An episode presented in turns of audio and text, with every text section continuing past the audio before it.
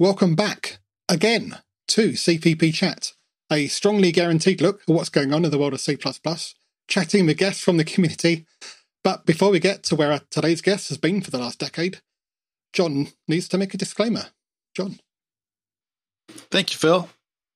Whilst CPP Chat has used its best endeavor to make sure that all the English information, data, documentation, and other material, copy, and images on this website are accurate and complete, it does not accept liability for any errors or omissions. CPP Chat or any of its hosts or guests will not be liable for any claims or losses of any nature arising directly or indirectly from the use of the information, data, documentation, or other material on this website. So, with that aside, um, I'm going to introduce Dave, and then we're going to discuss some of the news, uh, the news coming up for C++ people. Uh, so, our guest today is Dave Abrahams, who has been uh, an inspiration and a mentor to me personally, and a personal friend. And so, I'm so delighted to have him uh, on the show, and also as as Phil kind of hinted about, he's he's not been active in the C community, uh, and he's he's back, and we're excited to have him back. So I can't wait to talk about that. But let's. Oh, Michael says hi, Dave. Um, uh, so let's talk about some news coming up. What do we have coming up, Phil? Oh, what haven't we got coming up? So as we get to the end of this year, all the conferences for next year are starting to open up. Starting with C++ on Sea. Uh, so my conference uh, just announced the dates today. So breaking news, dates and keynote speakers. So it's going to be running in July from the 4th of July to the, um, I got this wrong earlier. What did I say? The 7th. the 7th, yeah. I should check that myself. And yeah, starting on the 4th of July. You didn't hear that wrong. And the keynote speakers, we've got uh, Jason Turner, uh, Hana Dusíková, and Kevlin Henney. So um, I'll put a link in the show notes to the announcement for that, and we'll be opening call for speakers and, and tickets in the new year. So it's just a heads up at this point. But we can't register yet. Not just yet. No, no. Registration's not open. Okay, okay. No, no. no. Uh, but you know, patience, patience, John. I know you want to get there. There's going to be another new conference uh, next year, actually, just after C on Sea, exactly two weeks after uh, C++ North going to be running in Toronto. It's been uh, uh, in the planning stages for a while now, so I'm expecting big things. I'm hoping to to get there, and I think their call for speakers is going to be opening on January the 24th. So uh, so watch for that one as well. And talking of call for speakers being open, I believe C++ now is is open for yes. submissions. Is that right? Right. C++Now call for submissions. Um, I believe we're ending the call for submissions about the time that C++ North is is um, is opening there. So get your get your submissions in real quick. Um, and so uh, uh, this is of course C++ Now, a conference that Dave knows a lot about because he started this conference under a different name at the time, but uh, but started the conference. Um, and um, do you think we can get you to come back to Aspen uh, this year, Dave? I'm already on the hook, aren't I? well, we hadn't announced that yet. We were gonna, oh, okay. I was going to tease well, them a little bit. uh, uh, well, maybe, maybe if you twist maybe. my arm, you might be able to get me to go to Aspen. It's only one of my favorite places. You know. good job. This is not going out live. We can just edit that bit out. Yeah, that's a real. Yeah, we won't tell anybody about that. Oh, it's gonna be it's gonna be great to have you back. Um, it's uh, it is uh, still a wonderful conference, and uh, you're gonna you're gonna enjoy it. You know, it's it's the uh, I don't know I don't know what to say. I I run another conference. I go to a lot of conferences. Uh, C++ plus now is clearly the best. The environment, which you had you're the one who selected the, the location. Um, that's not all of it, of course. It's also uh, the uh, the community that's there and the uh, kind of design of the conference from the point of view of very long talks, very long breaks, um, giving people the opportunity to uh, um, to get to know each other and stuff like that. Um, when you when you did this, did you have a conference in mind that you patterned this after, or you know, I've never asked you this kind of stuff because, oh, you know, the, the, first I met you was we, we, you know, I went to the conference and, you know, I just kind of took it as a given. And then um, my role became, you know, bigger and bigger. And we never really talked about how it started or, you know, why you made the decisions you made, which clearly have been quite successful and worked out well, but we never really talked about it. Yeah. Well, um, I can tell you a couple of things. Um, I have to credit Scott Meyers uh, because because when I was getting ready to do this conference, I, I think it must have been at the old uh, what did they call that? There was that conference in Santa Clara that that uh, SD West. SD West, yeah, it might have been might have been at SD West that I I got a chance to pick Scott's brain, and and the thing that I remember most is he said, "Listen, just think about what you want the conference to be like." You know, I he said, you know, I know a guy who runs a conference every year, and he loves to hike, and so a hike is part of the conference. And I was like, Oh, yeah, this doesn't have to just be, you know, the the rote thing. I don't I don't have to think about it the same way that uh that you know, people think about most conferences. It, I should really think about what inspires me. And and yeah, I did pattern it pattern it off of something um which is the the Aspen Center for Physics has a, a summer long conference basically um, so that's when their when their summer session is. Physicists come from all over the world.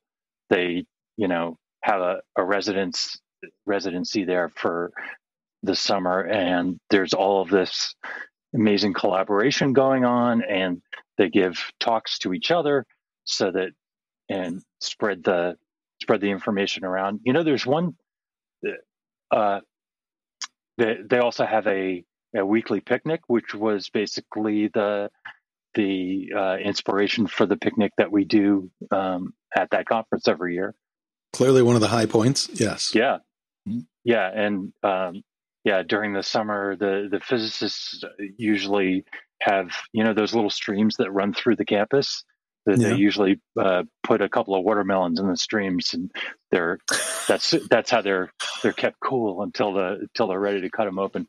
Um, and uh, I I was just thinking, there's one thing that they do that that maybe now that now that C now is well established, we ought to think about doing. Even though the the town is pretty empty at that point, one of the things the the uh, physicists do is they give a public lecture. They they oh. nominate somebody to give a, a lecture that's at a that's at a you know accessible to a layperson uh, right. level, and right. they they do that over at the Wheeler Opera House. Um, and uh, yeah, that's a that's a really cool thing that they do. You know, there's one or two every summer, I guess. That's that is an amazing idea. I mean, obviously, it'd have to be the right. I'm not certain that most Aspen residents care about operator overloading, but they certainly would think about. We could talk about design and you know, there's there's a lot of ways that we could say, yeah, with the right speaker, particularly. Yeah, we'll yeah. I mean, I I doubt that the average Aspen resident cares about quantum mechanics either, but you know. Yeah, exactly, exactly, right. Well, I don't know. It cares about, uh, it understands, and that's the thing is if you can if you can make it relatable, I think a lot of people would care about quantum mechanics. They're just put off by the way you know, usually the way it's discussed is at a very high level. Nobody talks about, you know, quantum mechanics for dummies because, well, it's just. I bet that know, book exists. It probably does. Yeah. I'll put it in the show notes. All right. Um, anyway, so um, are there other announcements we want to make? Uh, ACCU, do, uh, do we have? Um, yeah. So I, I should say uh, the dates as well. Uh, May 1st through 6th, oh, I think are the dates for uh, for C++ now. Yes. And we don't have registration open, but we will be working on that very soon. Um, I will say we will be on site and on site only. Uh, we did virtual last year, which worked out well, but I really think it's a better conference on-site conference. The, the, the site is is amazing, and I think it works much better that way. So that's what our goal is. Um, and we have been in contact with the venue there, and essentially, if we well, let's just say the, the clearly the best option was to require that everyone show up be vaccinated. Um, if we don't do that, there's a whole bunch of hoops we have to do go through uh, during the conference that we don't want to go through. So we're just going to ask that, just like CPP Con did, if you're going to be on site, which you know, then you're going to have to You be are. vaccinated. Yeah, right. Um, so that's the policy, and we will have registration open up very shortly. Uh, and all the conferences we've been talking about are all planning to be at least um, in person or in person first conferences. There may be some hybrid elements. And that goes for the ACC conference as well that you, you started mentioning. That's going to be in April 6th to the 9th, I believe, of April next year in uh, in Bristol, again in the UK. Uh, the call for speakers for that has closed. I believe the program is is basically done, but not going to be announced until January. I think is that right, John? I'm not sure. Um, the committee. I mean, we we finished up the the the selection a, a week and a half ago, something like that, two weeks ago. Uh, but we've we haven't announced it, or I should say they haven't announced it. I'm not really involved in the announcement Yeah. part. Yeah. Yeah. I think it's usually early January that gets announced. So you'll hear more about it then. But um, from what I've heard, that's going to be another another great conference as well. Yeah, a lot of great submissions. In fact, I think the first time I, in fact, the only time, the only time I ever met Dave in person was at an ACC conference back in the early 2000s. I hope I wasn't too much of a jerk. No comment. no, no, absolutely not.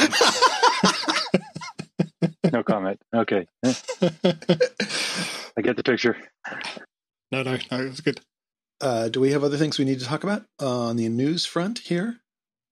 Um, there was a little. Um, now I'm no longer working at the JetBrains. It would be easy for me to skip over the JetBrains news, but they actually had a couple of really big announcements just recently that is worth bringing up. Uh, they've introduced remote development to uh, all their IDEs, so full remote development. But also, then as a follow up announcement, they've announced like a next generation distributed IDE uh, called Fleet, which is sort of in beta at the moment, but it's going to be potentially a big thing in the future. So, yeah, pretty big announcements there. I'll, I'll put some links to those in the uh, in the show notes.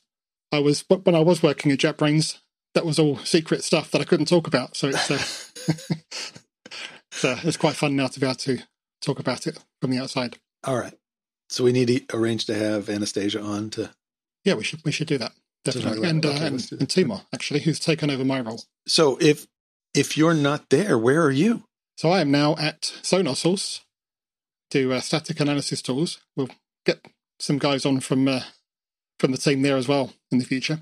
And I, I just put out a new blog post on the the SonarSource blog just recently on uh, some C twenty features that we've uh, we've got some new rules rules for, and it's been generating a bit of interest. So I'll, I'll put a link to that in in the notes as well. Okay.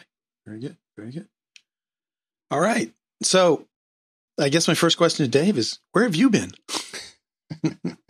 Well, I, I fell into the the deep hole that is called Apple for a long time. Um, and uh, you know, when you when you go to work at Apple, uh, they uh, if you're an engineer, they don't want you to talk to anybody. Um, and uh, and that's changed a little bit for the people that work on the the Swift team, which is what I went to do. But uh, but that changed sort of after I after I left the Swift team. Um, so uh, for the most part, Apple uh, likes their engineers to only speak at WWDC, uh, and so that's you know that's the contact I've had basically. So I, you know to to fill in the picture, uh, I uh, joined Apple in 2013 to develop a new programming language. Um, that was a, a it ended up use the programming language called Swift. Um, Mhm. it- it- that was a, a rare opportunity to uh, work on a programming language project that was, you know, like really likely to succeed. Um, you know, because programming languages come and go every week, you know, and they just kind of die in obscurity. Um, but uh, you know, my friend Doug Gregor was on this team, and uh, Chris Lattner was running the team, and uh, you know, this was uh, there were well, there was a lot of major talent already uh, in place, uh, and and it was a it was a great mission because we wanted to change the world for all of the programmers that program for Apple platforms. So, which would have included me, except we were off by a few years. You know, I was a Mac developer, um, but I was no longer a Mac developer by the time Swift came along. Um, but uh, I, I never really have had a chance to ask you about this kind of stuff. How, I mean, I mean, the idea of being able to work on a new language, like you say, it's pretty pretty exciting. But of course, new languages are a dime a dozen. But you knew this one was was going to have every possible op, um, opportunity to succeed because you're you're going to have um, a, a lot of investment from Apple's point of view. You're going to see a lot of developers jumping on right away. So um, you know, even if it, it, it, worst case, it's still going to be a big splash, no question. And so, uh, so I can see why that's a very attractive opportunity. How much? Um, I don't want to. I don't want to make. I want to say this in a way that I'm not trying to be. Um, I just want to say how much of an impact did you have, and by that, what I mean is how far along was the language def- defined before you joined? How much? How, you, you know what I'm trying to say? Yeah. Yeah. Um, there was, well, I wouldn't say, I wouldn't say defined. I mean, you know, there was a, there was a, uh, a implementation of what had been sort of decided on up to that point. Um, mm-hmm. uh, it was broken. Um, uh, a lot of things, you know, barely worked. Uh, there was there there was a generic system, but um, but that was especially one of the parts that that really barely worked. Um, uh, there was no there was no mutability model, uh, so there was no way to say you know this this is a mutating method, this is a non-mutating method. Um, there was no way. I think yeah, I think there was no way to say this is an immutable um, you know, constant. Uh, uh, and uh, and most notably, there was almost nothing in the standard library. So the standard library was it, it has an interesting role in Swift because because in Swift the idea is to not have any primitive types. So the standard library is implemented in terms of of raw LLVM primitives, basically, that are imported into into Swift for the use of the standard library. But the idea is that the standard library exposes all, you know, the first class types written in terms of those primitives. So there was probably an int and maybe a double, and uh, and there was this, you know, partly implemented array that was basically enough to to you know prove out some parts of the the front end. And that's sort of what was there. Um, there were there were lots of philosophical ideas about no uh, hang on let me ask you this question uh, uh, so so int is actually in the library? Yeah. Everything's in the library? Everything's now, in the library yeah. Um, and so when you're saying they were they were probably there at that time or they were there, you're saying they were they were implemented even then as part of the library. So the library wasn't very much yet. But but yeah. those but that was from the beginning. That was the idea: is that there's no such thing as what a C programmer would see as an int or a double. It's effectively std int and std double. They're part of the library. Yeah, I mean to to uh, frame it a little bit differently, the the philosophy was let's not reserve any special privileges for the library that we don't allow programmers to to take advantage of. So let's right. find a way to to make sure that programmers can can write anything that the library writes and one of the things about about having no primitive types is that you have no, you know, there's no special category uh, for which you know parts of the language need to act differently. And probably another another piece that was that was surely uh, surely must have existed at that point um, to a fairly good degree was the interoperability with Objective C. So classes in in Swift are classes are reference semantic things that are reference counted like like Objective C classes are, and uh, and yeah, so things like array and int are structs in Swift. Wow, interesting. So the uh, interoperability with Objective C was sort of like a foundational requirement because all of Apple's APIs were in Objective C, so you had to be able to import them and use them sort of directly. So so that's why I'm saying it. It must have been there. Um, mm-hmm. it, my need to to do much of that was pretty limited in my in my job there. I didn't really have to interoperate with much Objective C except for the foundation classes because there's already uh, was a, a, framework called Foundation for Objective C that that had its own array and its own dictionary and its own string, and those things needed to interoperate with the with the Swift entities. So that's where those are the things that I mostly got. Um, the places where I mostly had to like think about Objective C interoperability. So you mentioned generics. Is that something that you uh, particularly were focused on and excited about, or were you saying, "Hey, I've done enough template stuff in C++. I want to work on the other stuff"? Or well, both. I think. Um, well, let's see.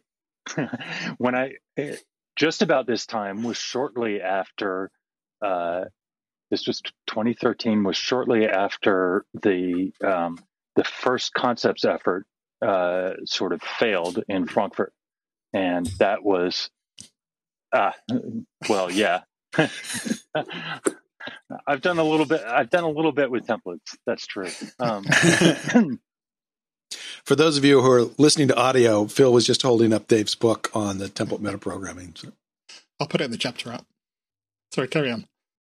Uh, so the so the first concept effort uh, was something that that Doug Gregor uh, really put an enormous amount of energy into, and uh, and uh, drove it, and it was it was kind of scuttled in a most ignominious way uh, at the last minute. Um, and so he, you know, being on the Swift team, he really wanted to see that vision kind of play out. And one of the most important things uh, he thought about about the, a generic system is that a generic component function type whatever mm-hmm. should be separately checked in other words, it should be you should be able to see if it's going to have errors in it without instantiating it.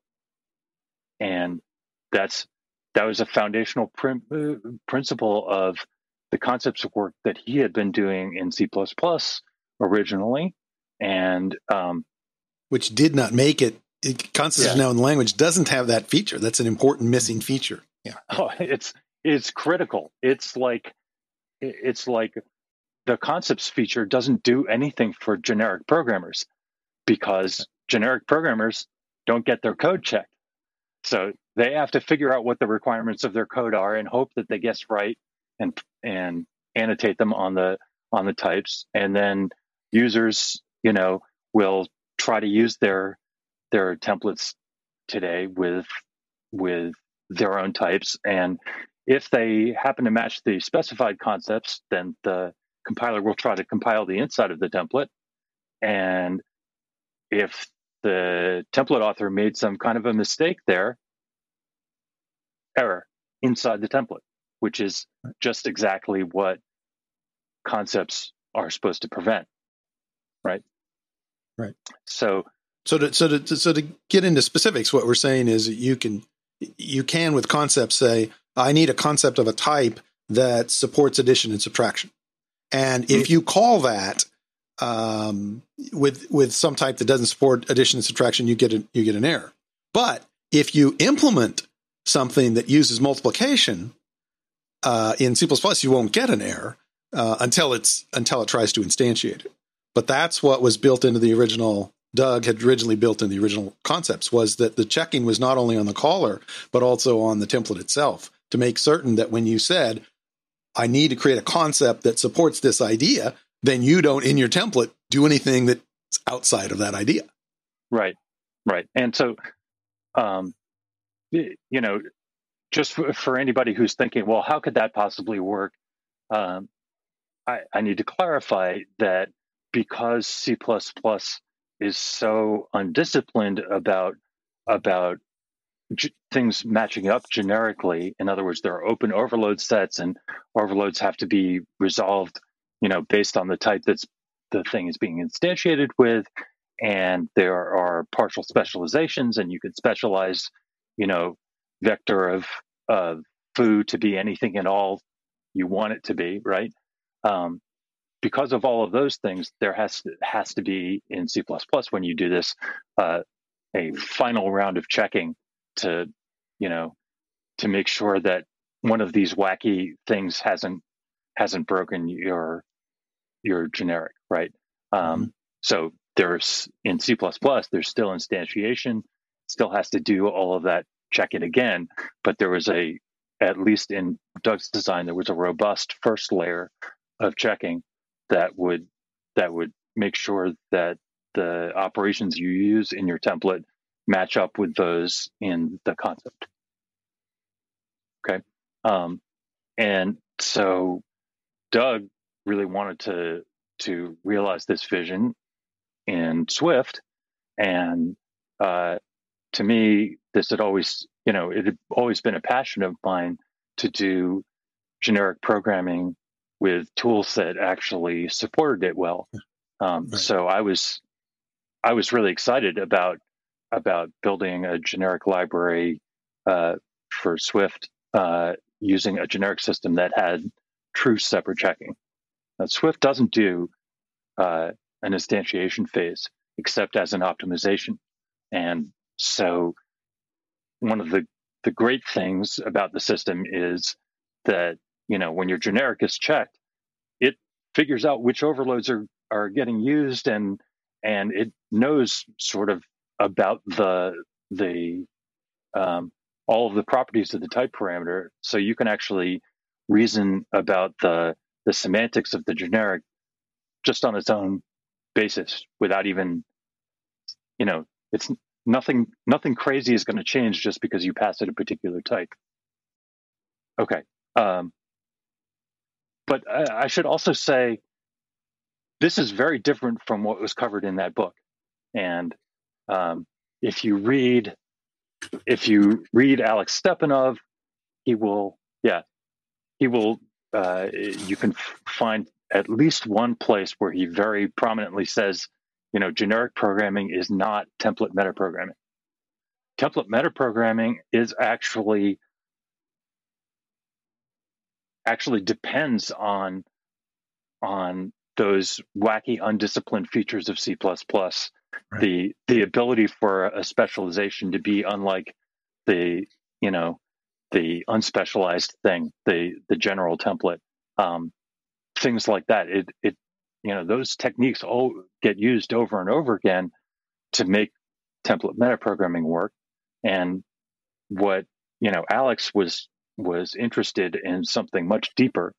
Um, he wasn't even interested in language mechanism. He was interested in raising algorithms to their highest level of abstraction without loss of efficiency. Right? That's the that's the sort of capsule summary of generic programming. And right.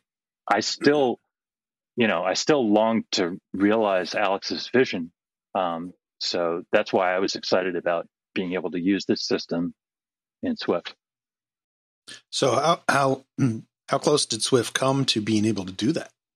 I, am not very knowledgeable about Swift, so I. Yeah, um, I would say, I would say that there are some there are some still some limitations, and uh, and the without loss of efficiency story is is a very uh, somewhat complex one, uh, which I, would like to say a little bit more about. Let's uh, let's talk about that part first, because I, that's the part I think that that Alex would have had the most concern with. So, as I as I mentioned earlier, I think uh, Swift was supposed to be a replacement for Objective C, and one of the you know Objective C had many awful qualities, but it did have one absolutely critical quality for Apple, which was that essentially the API boundaries were all dynamically dispatched. And because those things were dynamically dispatched, they were they were dispatched basically like if you called a method, it was the moral equivalent of looking up the method name in some table and and finding the function pointer and invoking that, right? Because because of that that uh, that abstraction boundary, what they were able to do was uh, let people update their applications and Apple update its OS software completely separately without breaking the the interface. So you could think about it as as you know the same kind of thing that happens if you have type erasure at at your application boundary, and uh, and uh, you just agree to have a stable API, right? Mm-hmm. So, so, and that's basically the convention that they that they used to to ensure this stability. So, so what does this mean? What this means is that that if you want to be able to upgrade the OS and not break an application, you you do have to have types hidden from the the application so that so that information about the layout and things like that don't get compiled into the application. There has to be a level of indirection there. Right. And so you don't need this kind of isolation boundary everywhere, but between the OS and the application, you do. And so that's a that's kind of a uh, a fundamental capability built into Swift called resiliency. So in, resi- in Swift, you make a struct unless you say that that struct, unless you declare it to be frozen, or or say to the to the compiler that you're exposing its layout, it will actually create type erasure around that boundary between your module and and the next module. So it's kind of like uh, the pImpl idiom is built in essentially to the language. Yeah, that's one one way to look at it. It's not quite pImpl because right, sure, struct, sure, but it's a struct doesn't require dynamic allocation, even though it can change its layout. Um, so what it has instead is there's information about its size and and you know all of the access to members is done through if they're public members, it's done through accessors. Uh-huh. Right.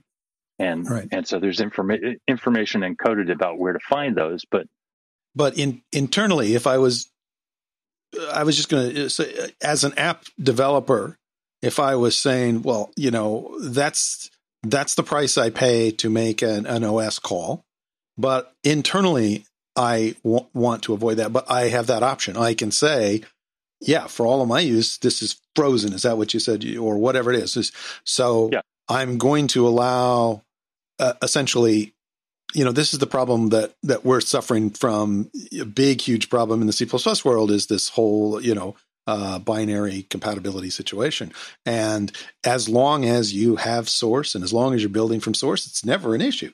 And your compiler can make all sorts of optimizing assumptions and all sorts of stuff like that, and you don't break. But uh, it doesn't have what you called resiliency, right? It doesn't have that. Okay. Yeah. All right, go ahead. I didn't mean to. I just wanted okay. to. Yeah. So, so that's that idea is built into the foundations of Swift, but fortunately, you don't have to label every type frozen. Most people are compiling in a mode where where they don't care about resiliency boundaries except for the ones exposed by modules that they use. So the modules that they use that come from the OS vendor, for example, uh, have a resiliency boundary, right? And at a resiliency boundary, what, do, what does this mean? How do we implement a generic across the resiliency boundary? Because you can't, you don't get to see the details of the types. Well, it means fundamentally, remember, this is like built into the, into the base level of, of Swift. Let, let me back up a second. Let's say we want the language to work just one way, right? And then we want to then we want to optimize the cases that that need to be fast, right?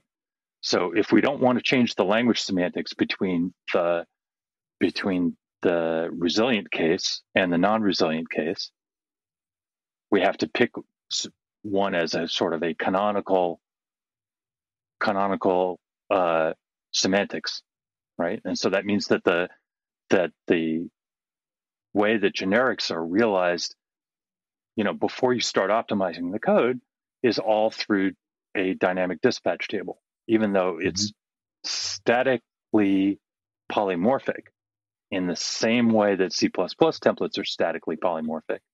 It uses a dynamic dispatch mechanism to actually implement that. So let me let me be a little bit more uh, specific. Um, one of the things that that we do in Swift that uh, you know was a, a reason that that the original concepts proposal didn't win in C++ is that we require when a type conforms to a concept, which we call a protocol in, in Swift, you declare that just the way you would declare something inheriting from a base class. It's not not a complicated declaration, you know, it's just a colon and this models this protocol. Yeah. Yeah. That's exactly right. And so what does that mean? That means that protocol has a set of requirements and that set of requirements maps onto essentially a dispatch table. Just like just like a V table for a base class. And when you declare that conformance, the compiler, you know, basically fills up that table. So that's how the that's how generics work at a fundamental level before the optimizer kicks in. Now the optimizer is when it can see through the, you know, both modules, it can specialize that into into something where there's no function indirection, right? So what's the problem with that in terms of no loss of efficiency? Well, the problem with that is that that optimizers are uh, are not a guaranteed thing. Right. They're not, sure. and and it's a black art how to do optimization, right? So they they do a bunch of passes, and you know this optimizer was written initially by people with a lot of experience with C++ optimizers and didn't I think that part of it is that they didn't really have a a Swift perspective. You probably could have done better uh, way back when uh, if you'd had if you'd had sort of a broader perspective about how optimization is done. But a lot of things have historically depended on like how much inlining the optimizer actually does before before it starts to try and make conclusions about specialization. Mm-hmm. Right? you shouldn't have to inline things in order to specialize if you can see both sides of the the source. You right. should be able to turn that into a function call, right? But yeah. the way the optimizer was constructed, you know, that was one of those limitations. And so Swift has has uh, slowly been clawing its way back from a kind of a disadvantaged position in terms of its ability to remove abstraction penalty. You can and and so what that means is uh, in practice a lot of code you know will compile to extremely efficient codes sometimes even f- more efficient than c++ for reasons i can get into um, but there's a level of complexity at which you will often run into a cliff where the optimizer says oh you know i can't I can't reason about this much code.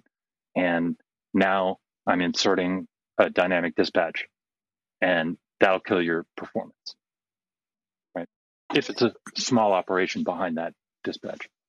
I think particularly I don't I don't really know where we're at now, but my understanding was that with a lot of situations with the early early implementations of the compiler chewing on uh, the STL, that abstraction penalty existed that theoretically should not have. The compiler should have been able to see through all this and inline everything, and it should just be. And in my mind, it does. I'm looking at that and say, "Oh, the compiler is just going to do this and this and this."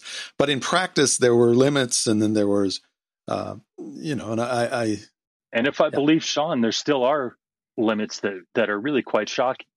Like like, you know, there are there are types that you if you're just gonna if you're just gonna have an int or a float, you shouldn't wrap that in a struct because for whatever reason the compiler can't can't uh, eliminate the abstraction penalty of that struct and what you should do instead is like make a enum class or something like that. I see. This is well. This is what yeah, I've heard. I've I've heard of stuff like uh, unique pointers, even though it's really just a pointer in size, that the compiler sometimes won't pass it in a register simply because its type is not just a raw pointer. It's you know, so yeah. um, and, yeah, and I say it's, like it's yeah. on the one hand, I can wrap my head around that that is, but on the other hand, I just assume the compiler is going to do the perfect thing because frankly, compilers are so damn impressive. I give them a lot more credit than they probably deserve. Uh, yeah, they are pretty great. I think that's part of the strength of C++ is that it relies so much on what the compiler. I mean, you know, the, the we expect so much of the compiler, but it, it but a well-designed compiler really can deliver on a lot of that, and it makes it makes it easier for us to think at a higher level and still get performance. But go ahead and yeah, yeah, so I wanted to actually point at one of those things that that actually kind of hamstrings C++ in terms of its compiler being able to give you all of the performance you deserve, which is that that every mutation in C++ is done, you know, above the level of int, is done through an unsafe pointer.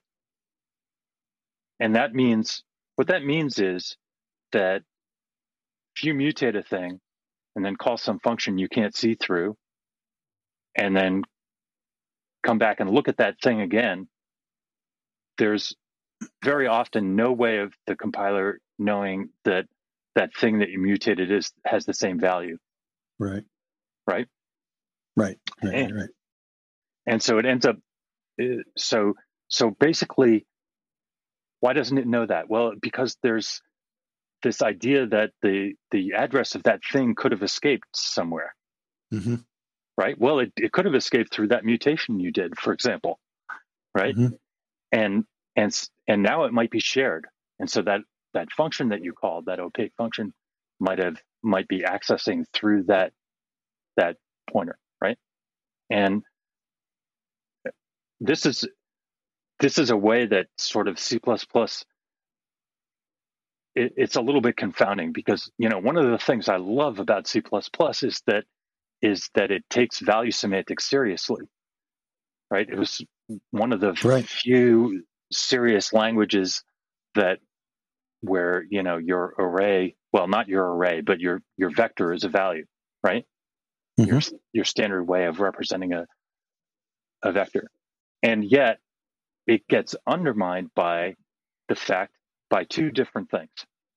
One, the fact that uh, the fact that all mutations happen through pointers or references, but it, you know those are yeah. convertible, so that that's sort of a wash. And uh, and the other one is the eager copying behavior. So to pass a vector by value, right?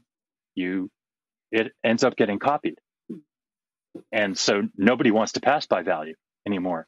Right. Right. So what, mm-hmm. what they do instead is they pass by const reference. And that's sort of, that's what that means is, you know, I, I'd like to pass by value, but I can't afford it. Right. But one of the things we don't know about a const reference again is Is it really const or is it being changed behind the back? Yes, yeah. Exactly. Do you actually have the only reference to that thing, or is somebody yeah. else you don't know? Right, right, right, right, right. Yeah. And so, so that's a that's a big frustration, and that's one of those things that got got um, you know addressed in Swift. And I've been actually I've been involved in an ongoing exploration of uh, you know the meaning of value semantics uh, that's kind of all been inspired by by what happened with Swift. Finally, you know, writing research papers and things like that recently. So, while you were gone, Herb gave a talk on um, on passing parameters, where he kind of proposed this idea where instead of having the user decide, am I passing this by copy or by const ref, I just specify this is an input parameter, input only parameter. And that lets the compiler then figure out, well, am I just going to make a copy or am I going to, you know, which is essentially what Pascal does, I think. Um, and the the thing about this that that I thought about was, well, the problem is, how does the compiler know that the thing it's going to now make a const reference of is actually not going to be changed? Right now, that burden is on the caller because if you pass in a const ref and then somehow that object can be changed because of something else you passed in, you pass in a lambda that changes the object or whatever, however you do that, that's on you because you understand that. But if you actually specify and say, no, this is an input parameter, and then the compiler just says, oh, well, I'll just implicitly make it a const ref because I don't want to make a copy of it, well, whose responsibility now is to make certain that it actually is constant, not modified? And that's the problem, right?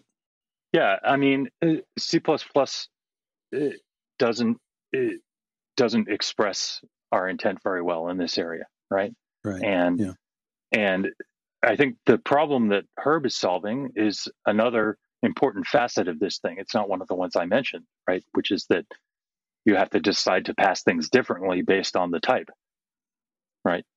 The right. compiler can't decide for you today. Um, uh, but that wouldn't solve the problem that I talked about of, well, it came in by const ref. Okay, is anybody going to change it? Right. And and one of the things about, yeah, um, yeah, I forgot what I was going to say. So we'll find the next thing. It was mutated. Um, so one of the questions I wanted, to, one of the things I wanted to say is that I have, um, when I see language, I, am not one of these people uh, who collects languages. I don't know a lot of different languages, right? Um, I I tend to write a lot in Python because unless I uh, unless I need scale, uh, it's just quicker and easier for me to do stuff in Python. Uh, and obviously, I spend lots of time studying and working in C++, but I'm not really this guru of all these different languages. But when I've looked at other languages, one of the things it's like you try to improve on C++, but I kind of got the impression you didn't talk to a lot of people who really understand C++. In other words, you so uh, one of the questions I want to ask is, did you did you ever have a situation where um, you looked back and you said, oh shoot, we made the same mistake here and, that C++ made, or did you really learn from all of the C++ mistakes? That's interesting. That's an interesting question. Uh, there's one place. There's one place I think uh, that that we made a same mistake that C++ made, but I'm not sure I know exactly what the right answer is. Number one, and number two, I think a lot of people are not going to agree with me that it's a mistake in C++. Okay. But what I think is totally open type based overloading that causes more problems than it's worth. That's a thing I regret about C++ and I regret about Swift. Okay, explain what you mean by that. So, what I mean is um, okay, so so let's just look at it from from an API consumer's perspective. When there's an overload set, okay, let's say there let's say there are five overloads, and you want to use the function. How much documentation do you need to read? Well, you, you need to read all five of them because you don't know which one could kick in because the overload rules are complicated as heck. Right. And they all might have different semantics, right? Right. You just, it, there's just no restriction, right? Now, in C++, there's no answer for this because because of uh, concepts not being separately checked, essentially. But but you could have said you could have said, well, let's tie this this set of functionality to a concept, right, or a protocol, as you would do it in Swift. Mm-hmm. Now there's now there's one thing to look at. I think I think the yeah, it's it's really great in principle that you could plug in just plug in a new overload to this overload set and and you know specify some some fraction of your functionality you know without declaring conformance to some some protocol. That's that's convenient nice. I don't know what but but the the amount of uncertainty it causes i think is is far outweighs the the benefits of it. So can you give me a really concrete example? And so i would understand that better. Okay um, so a, a, lot of ways that this that this uh, becomes an issue has to do with argument dependent lookup. Okay? Okay. But you can you can construct the same problems without argument dependent lookup if you have the right language features but let's let's just let's just put ourselves in a C++ world right? Nobody qualifies every call that they make in practice.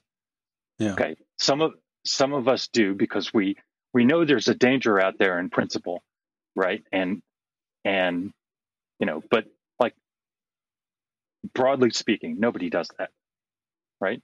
So, so you write a generic function, you call some function next to you, you know, that you define next door without any qualification. Somebody passes another parameter, and now there's an overload set between your function next door that was your helper function and their function that they defined in their own namespace or that define, was defined in the same namespace as the type parameter right mm-hmm. Mm-hmm. and now and now maybe their function was a better match and now maybe their their function didn't have to have anything to do with your function just because it was called the same thing right it it could be you know there's draw draw might be you know one person is is actually putting stuff on the screen the other person is like a cowboy drawing his gun. I see. Yeah yeah yeah. So i i've always thought of this really as a feature. For example uh, swap which is defined in std but you might want your own implementation of swap. Uh, not so important now that we have move semantics but in the olden days um, that's what we did. We we would write our own swap for our type. And so we took advantage called, of this. Right. You called an unqualified swap. You would say using STD swap, or you would say using boost swap, uh, or just call boost swap, But I, I, think worked this way. It just did this, right? But the problem is, as you say, um, the same thing could be true that you write you write your algorithm that you want to use, and someone else has hijacked that without intending to, uh, because argument dependent lookup cheats on on namespaces, right? Right. And yeah. And so now to to analyze the behavior of even calling swap, now you need to look at a bunch of overloads, right? Because maybe right. you're swapping to T stars. So there's the there's the unqualified overload, there's the the one for T star, and there's the one for in, in your own namespace for your particular type right? Yeah. You need to know that those all implement swap, and it's completely ad hoc the connection between those. Right. So, like the a more principled answer would be to say, okay, there's a regular concept, right? Let's let's say swap is part of regular, regular types, right? And so when a type declares itself to conform to regular, it can provide a swap, and that gets plugged into the semantics for swap. It's not it's not just a free overload set. It's we're going to call the swap that's associated with regular. But well, well, it could still be an independent implementation, but it's constrained to the protocol or the concepts uh, that were defined. That it's that it's saying that it's modeling. The type is modeling this, and therefore it can't create its own swap that that doesn't that doesn't meet the same set of concepts. Right. And and at the use site, you're saying, oh, I mean that swap from regular. Right. Right. And if it's implemented differently, it's fine as long as the as long as the constraints are the same, and we will assume that the semantics are the same. But but uh, at least we know the constraints are the same. Well, this is yeah. I mean, you know, this is part of the reason I think it's a good thing that to require declaration of conformance to concepts. So you know, you say I'm conforming to regular. You read the documentation for regular. You say, okay, what do I need to implement? Okay, here's swap. You know, it's got to have those semantics. Like if somebody doesn't match that up, that's a bug. But you know, like right. it's easy to it's easy. You know, one of the things I I I loathe about the situation that happens with ADL is it's it's really hard to figure out who to blame when something goes wrong. Whenever you have a language that where something can go wrong and you can't point the finger at somebody, you've got a problem because right. it means that the documentation there's no way to write the documentation so that it's enough right mm-hmm. i usually just blame john well you're usually right so uh, earlier you were saying that uh, protocols were similar to the original c++ concepts uh, I'm in terms of their type checking properties, yeah. Yeah. Uh, one of the features of the original C++ concepts that we didn't get in C++20 was concept maps. And Swift has the equivalent of that in protocol extensions, which I think would also be relevant here with your overloading problem. That, that allows you to add new functionality, not only to an existing type, but to an existing protocol applied to a type, or apply a protocol to a type after the fact. Yeah, it does two. It does two different things. But the the main one being it allows you to say how a type conforms to a protocol post hoc, yeah. and actually there there are there's there's actually a, another kind of regret point in the Swift design space that I keep going back and forth about. But um, but I think I regret having totally uh, totally open post hoc conformance. Post hoc conformance means means module A defines protocol, module B defines type, module C makes type conform to protocol. Okay.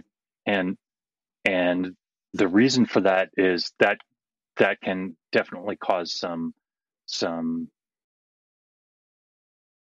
ambiguity problems. Although I, I still want scoped concept maps, so all of those same issues would come up. So maybe I don't regret that too much. but I think think Rust has some constraints on what things can can apply where uh, that I think breaks that ambiguity. I, I, forget the exact details now, but it's yeah. you can either do it locally or in a module, but not both, or something like that. Yeah, I'm not sure if it gives you quite the power that you wanted at the same time, but mm. it's a trade off you've got to make. Yeah, uh, there's another thing that that's uh, that Swift does that that I maybe maybe would have given up on uh, is uh, it doesn't require templates to be what's called monomorphizable, um, which means that that there are some templates that you you actually couldn't compile without a, a dynamic dispatch. Um, and that has to do with like long chains of associated types. It's a complicated, uh, it's a complicated thing. But monomorphization is basically, you know, uh, inlining out the specialization of the of the template for a particular type. Right. So there's there's no rule that that inlining wouldn't go on forever with Swift. So there's so some some templates, uh, some generics, oddly oddly and uh, very very rare generics, but but oddly you can't actually like turn them into a completely statically dispatched thing. So um, we are. I'm not sure exactly when we started, but I think we're kind of at the point where you need to think about stopping. So I'm going to drop this really quick, really open ended, huge question that we could spend another two hours talking about. But um, uh, so, what are you and Sean doing? ah, well, I, I, have to take a a moment to give a, a quick advertisement for working at Adobe. Please do. This I, I want to say this is of all the places I've worked, definitely my favorite. Um, they are hiring C++ programmers, and you know this the kind of C++ programmers that watch this show are are the kind of people that get hired at Adobe. I've met the the most brilliant people I've worked with there, and the most equanimous. There's it's very I don't know ecumenical in the way people deal with each other. Um, I'm, I'm extremely impressed with with the collegiality, um, and we're working on some really interesting and hard problems that are worth solving. Okay.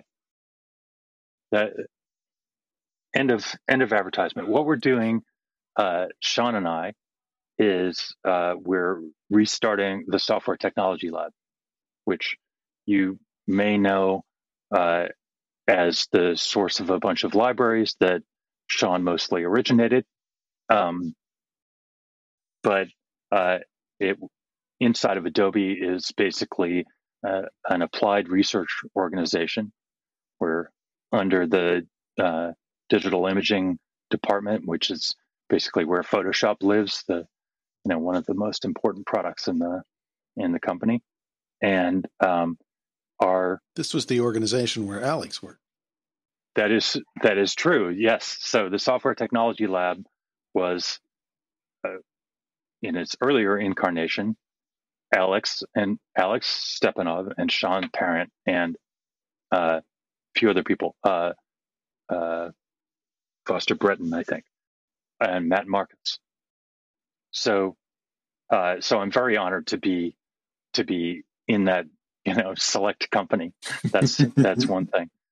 Uh, our mission in the software technology lab is to improve the practice of programming, both inside and outside Adobe, through uh, research, uh, uh, tooling. So that means libraries and maybe compilers and education, right? So our and our first mission that we're that we're working on is basically a uh, a version of of Sean's Better Code series as a course uh, to be given internally. Um, where, of course, I, you know, he he was very generous. He said, "I want you to put your stamp on this." So, so we've tossed out a bunch of things that he was saying or rewritten, reframed them. But you know, one of the wonderful things about working with Sean is like we fundamentally agree on all of the most important things, and so um, it's it's just been fantastic. Well, I'm looking forward to uh, you know, as someone who puts on events, constantly looking for high quality speakers that want to educate the community. This sounds great to me. yeah. How, how do you feel about that, Phil? did, did, I mention that the call for speakers for C++ on Sea open soon? hmm. So, what do you think about uh, uh, jolly old England? I love England. Uh, which which part of England are uh, on the sea? Right on the coast. Doesn't sound right on the channel. Yeah, it's actually on the sea. Yeah, it's right on the channel. Yeah, uh, Folkestone near um, near Dover, White Cliffs of Dover. Okay. Um, let's see. Have I been there? No, I don't think I've been there. Maybe we. We need to change that. Yeah. We'll, we'll, we'll talk after the show. Oh, okay. All right. I'm being invited, I guess. so yeah, we are we are running a bit long. Um, right. Just picking up the topic of the software technology labs. Uh, I know you and Sean did go into that in a bit more depth on uh, CppCast recently, so we'll put a link to to that episode in the show notes as well. I imagine most of our listeners have, have heard that one anyway, but uh, I'll put that in there. Um, and that will get us off hook from having to talk for another two hours about it. I'll talk all day if you like. That's that's my problem. We can't. Uh, I'd love to. Yeah. That's the problem with not, Um, not editing your shows. That's right. If um, if anybody does want to talk with you about it all day, uh, they can join us in Aspen, and we can we can have a long discussion about it. Um, Yeah. Maybe maybe and you can apparently. drag Sean along to that. Yes, right. all right. Well, we should probably. Is there anything else we need to cover before we uh, say goodbye, Phil? Um, there, there's probably lots of things we need to cover, but, um, but we never do. So I think we're good. Uh, so I'll just uh, invite you both to uh, invite you to, to join me in wishing the entire audience safe coding. So safe coding, everybody. Safe coding, everybody. Safe coding. You're going to need it.